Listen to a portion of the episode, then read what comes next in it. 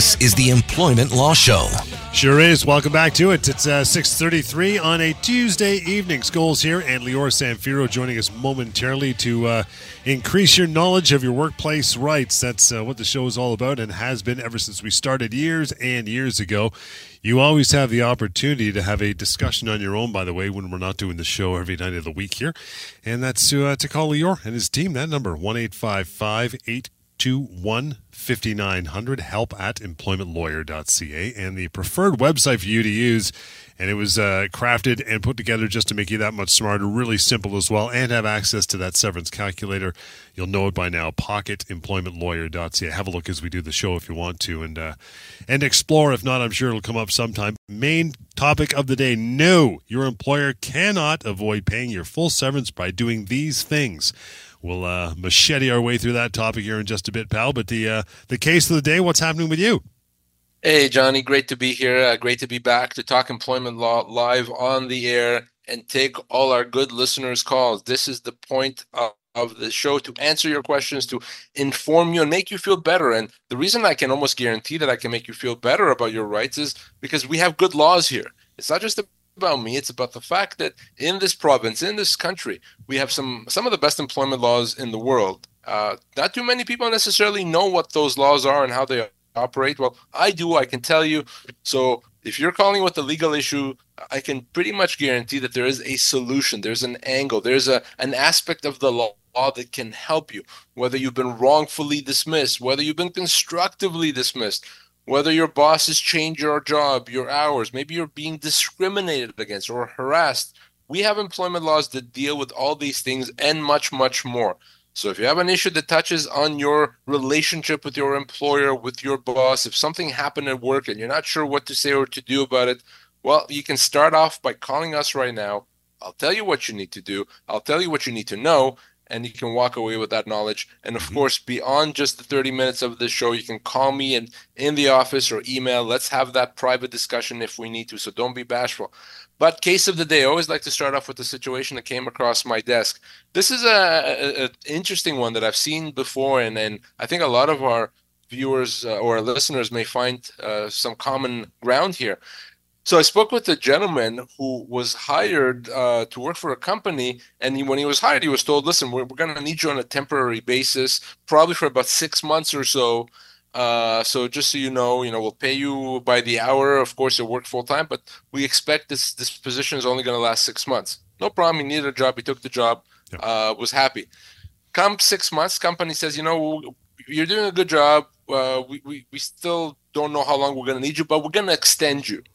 So they extended him by three months. After three months, they extended him again, and he ultimately ended up getting these about three extension, and he worked there for about a year. After the final extension, company says, "You know what? Uh, goodbye. Uh, we don't need you anymore. Uh, wish you luck and uh, take care." No severance, no offer or, or any compensation. Mm-hmm. So he actually didn't think that he was owed uh, anything, but he heard us on the show enough that he thought it made sense to contact me. So he called me and he wanted to know. He said, "Here's my situation. I was there for for a year. It was supposed to be six months as a temp, but eventually it's in a uh, has been a year. Do I get anything?" The answer is, yeah, absolutely. He gets severance, and the reason for that is when an employer ex- extends your employment, keeps giving you notice after notice of termination, that notice is ineffective. That means that now he worked there for a year and, and he's entitled to severance for that year the fact that they called him a temp doesn't change anything. It's a question of did he know when his employment is actually going to come to an end? And until they ended that employment, he didn't know. So he didn't receive advance notice or proper advance notice. So he is owed severance. And John, even after a year, for him, he's owed about three months severance. So remember, a short service employee like this gentleman only worked there for a year still is going to be owed a substantial amount of severance for him three months. So two lessons. Number one just because your employer calls you a temp doesn't mean you don't get severance if your employment comes to an end. Yeah you probably do. And of course just because you work for a short ser- uh, period of time does not mean you don't get severance or little severance. You may be owed a lot more than you realize. We hear this story quite often with uh, with contract workers. Similar thing, contract after contract after contract, and then they get low, and the employer says, "Well, you just you know we we went through your last contract, and uh, you know the tank is empty. Have a nice day. Appreciate it. Bye." Right. Exactly. That's exactly right. And that person didn't really expect to be let go because contract after contract, they just assume they're going to continue working. They didn't have knowledge that this is it. So that person, yeah, in that situation would still be owed severance. I see it often. I told you with private school teachers, you sign a contract for the school year, year after year after year. Well, if at some point the, the employer says we're not going to renew, they have to pay you severance. So very important lessons there for everyone. And again, reaching out after the show anytime at Lior and his team, you're always invited to do so. Have a chat on your own time, right? 1 821 5900. But here now, 416 870 6400. We'll get a call in before we take a short break. Uh, Baker, how are you uh, this evening? What's going on? I'm all right, thank you. Um, I was wondering, I've been working for a company for a long time on a contract, and we're calling, and we get a, a weekly standby and this has been going on for years with an old company, and that standby hours counted towards unemployment. But now a new company has taken over the contract, doing the same jobs in the same place. It's just a different company.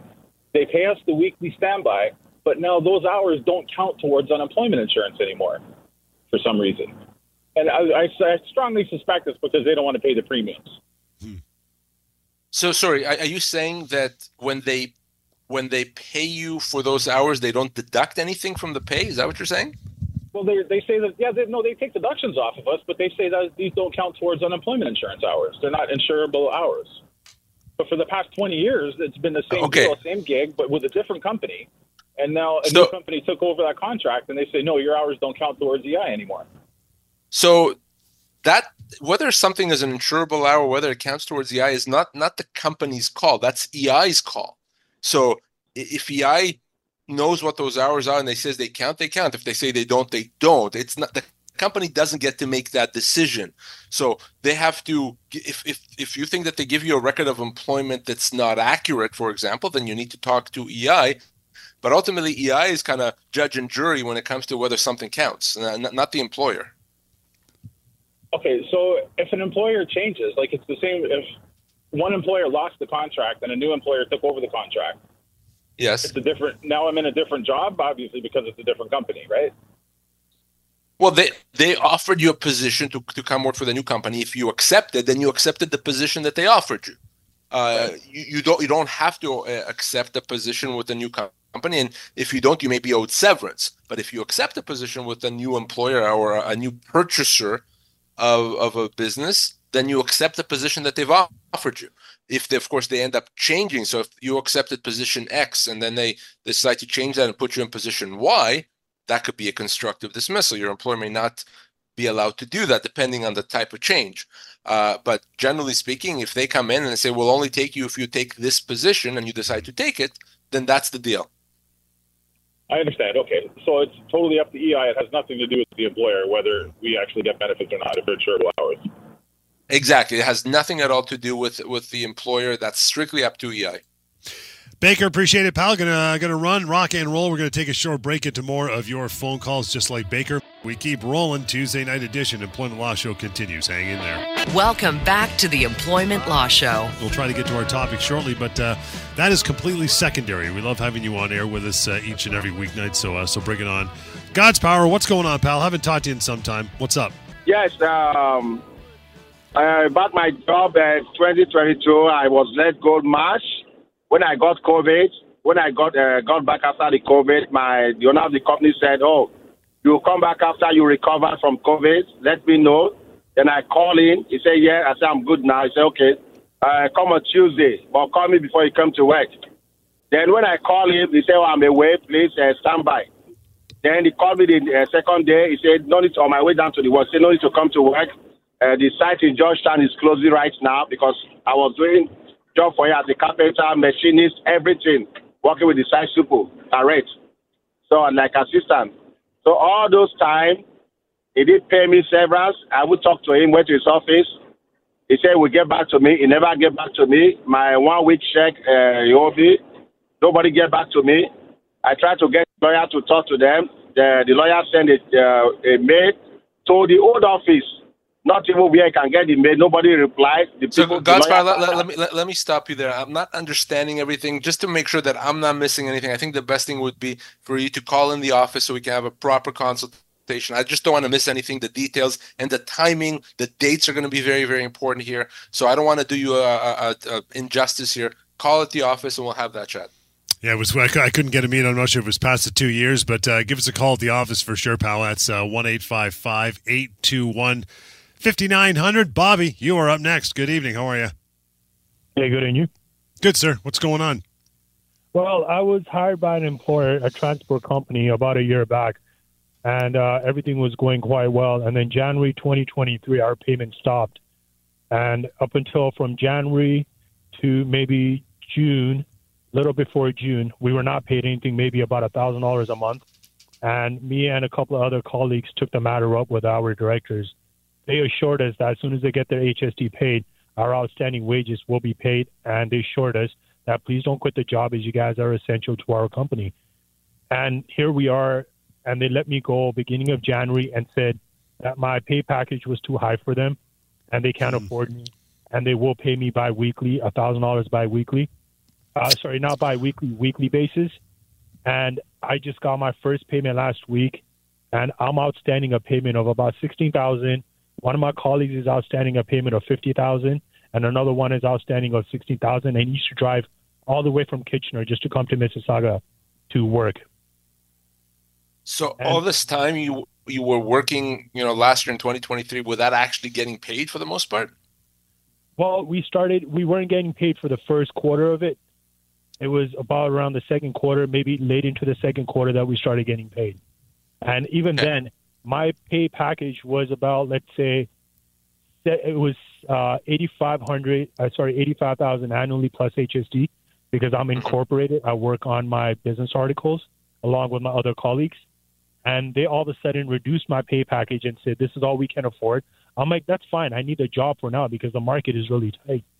And they promised me six thousand dollars a month. And even after that, they only deposited hardly maybe like starting from 2023 June and after upwards, maybe I got paid about three thousand dollars a month to barely maybe four thousand dollars a month. And did you work uh, exclusively for this company? Yes, I did. Okay. So And there's two things. Me that don't quit. They always assured me Okay. that don't quit. We will take care of you. So there's two things. Obviously, they owe you for the time that you worked, not the unpaid wages for the time that you worked. Se- Yes. Second, in the eyes of the law, this is very common with with drivers. Uh, is the No, law would consider driver. you I was actually a Oh. sales rep. a sales rep. Okay, even more so. Uh, the law would consider you to be an employee. I know that you have your own company, but none of that actually matters. And the reason why I say that is because you're actually owed severance. So number one, you're owed obviously that for the time that you worked that you didn't get paid, whatever the amount is, but you're also owed severance. And you know, in your situation, that could be three to four months' pay based on the pay that they were supposed to give you. So so the the hopefully the concern in a situation like this is that there's money there for them to pay out. You know the saying, you cannot get blood from a stone. But ultimately, as long as they have either assets or, or they have money in the bank or even accounts receivables, then yes, we can get them to pay it. So what I want you to do is I want you to connect with me off air. We'll give you that number in just a second. I want to obviously get some more details, dates, dollar amounts, because yeah, you're owed wages and you're also owed severance. Okay, give me one second here. I'm gonna write the number down. What is it? I got it for you here, uh, here, Bobby, and I'll repeat it a few times throughout the show uh, going forward as well. So no problem. One eight five five eight two one fifty nine hundred. Again, one eight five five eight two one fifty nine hundred. You can also use the uh, email address help at employmentlawyer.ca. Real simple, Bobby. Look forward to talking to you on the uh, the other side. No, your employer cannot avoid paying you full severance by doing this. Great topic because employers try this all the time, Lior. Whether it's uh, you know on purpose or they just don't know any better. They could do that by making your conduct seem, you know, worse than it is or giving you a bogus performance review. You had a phone call about this the other week, actually. Yeah, and, and and something that I deal with in the office all the time. Uh, you know, you did something, maybe you did something wrong. No one's perfect, uh, and I get that. But the company says, "Oh, it was such a big deal. We can let you go for cause," or maybe the company is uh, trying to get to that stage by giving you bogus performance reviews bogus performance improvement plans. This is just a way to try to avoid severance because the only way a company can do to do that, not to have to pay severance, is if they can show that they have just cause to let you go. Mm-hmm. That is very, very difficult to do. They would have to show that you did something just that's so bad, so terrible that there's no way for them to to keep you on anymore. There's just no way. It's that bad. The fact that you did something wrong, that's not enough. The fact that you did a couple of things wrong, still not enough. Okay.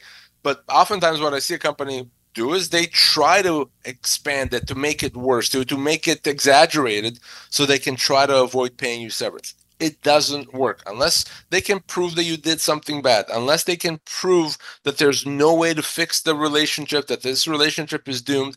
They have to pay you your full severance. So don't let a company get away with bogus accusations or inflated accusations uh, just so they can avoid paying severance.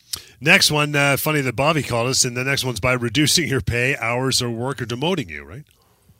So oftentimes a company may try to avoid or, or at least reduce the amount of severance is by paying you less. So I, I know what to do. Let's pay this employee less, reduce their pay, and then let them go. now we only have to pay severance based on the reduced amount. Or aren't we smart? Well, it doesn't work that way because if the company reduces your pay, you right there can choose to consider that a constructive dismissal. You can say, I'm not going to wait for you to terminate me later on. I'm going to say that by reducing my pay, that is the termination. You have to pay me my full severance based on my full compensation, not my reduced compensation. So whenever that happens, whenever a company tries to change your pay in a significant way or demote you, they may demote you to say, well, if we let this person go when they're not a manager, we'll have to pay them less severance as opposed to if we let them go when they're a manager. But again, they can't do that. If they demote you, that could be a constructive dismissal. So you're in the driver's seat whenever you're in the constructive dismissal situation. You can say, no, I'm not okay with that. I'm treating that as a termination and getting my full severance. We were talking about the various uh, techniques that employers will try to avoid paying you full severance by putting you on a temporary layoff. There we go. So an employer may often say, well, you know what? We, we want to let someone go, but it's going to cost us a lot of money. So why don't we just put them on a temporary layoff and hope we don't hear from them? Maybe they'll find another job and, and yeah, and then we'll just uh, avoid paying severance. Except, guess what? Just like I was saying before, that temporary layoff is not legal. That temporary layoff can be treated and considered by the employee to be a constructive dismissal. So, again, if your employer puts you on a temporary layoff, you may be in a position to say, No, I'm not waiting. I'm not sitting at home hoping that something good will happen. Mm-hmm. Instead of that, I am deciding that by putting me on the temporary layoff, you've terminated my employment. Now severance has to be paid. So, yeah, that is something that employers do often.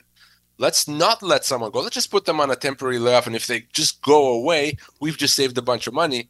Except if you know your rights, your employer can't do that. How about when they try to, you know, put you on a probation when you've already passed the probation period? How about that? So here's here's how that works. So you know, John, we haven't been happy with your performance. We're putting you on probation. Ah, you know what? A month later, we, we're still not happy, so we're letting you go. And by the way, because we told you you're on probation, now we don't have to pay you severance. uh, guess what?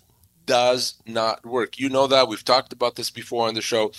If you've already been working for a while, if you've had your probationary period end, you can't really be put on a probation again. And what I mean by that is if the company wants to let you go, they still have to pay you full severance even if they say you're on probation.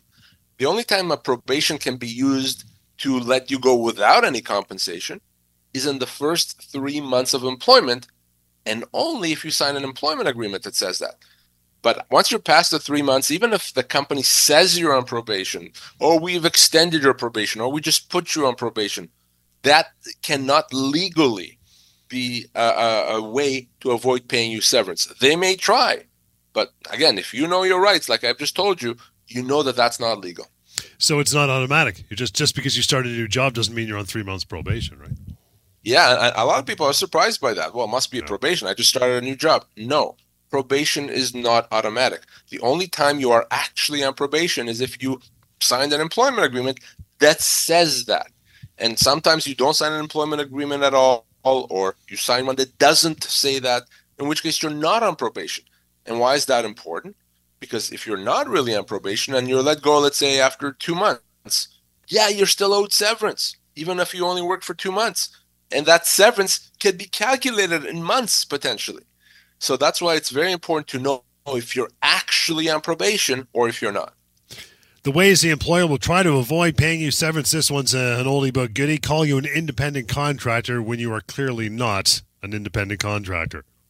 Well, yeah, well, our previous caller was that. He was in yep. a sales role, but the company says you're an independent contractor. No, no, it doesn't work that way. And company, this is probably of, of the ways that we've just described, probably the most common way employers try to avoid paying severance is by misclassifying a, an employee as an independent contractor by saying no no uh, let's just call you an independent contractor you know you'll sign an agreement and that way if down the road we let this person go we don't have to pay him anything because you're not an employee. My God, aren't we smart?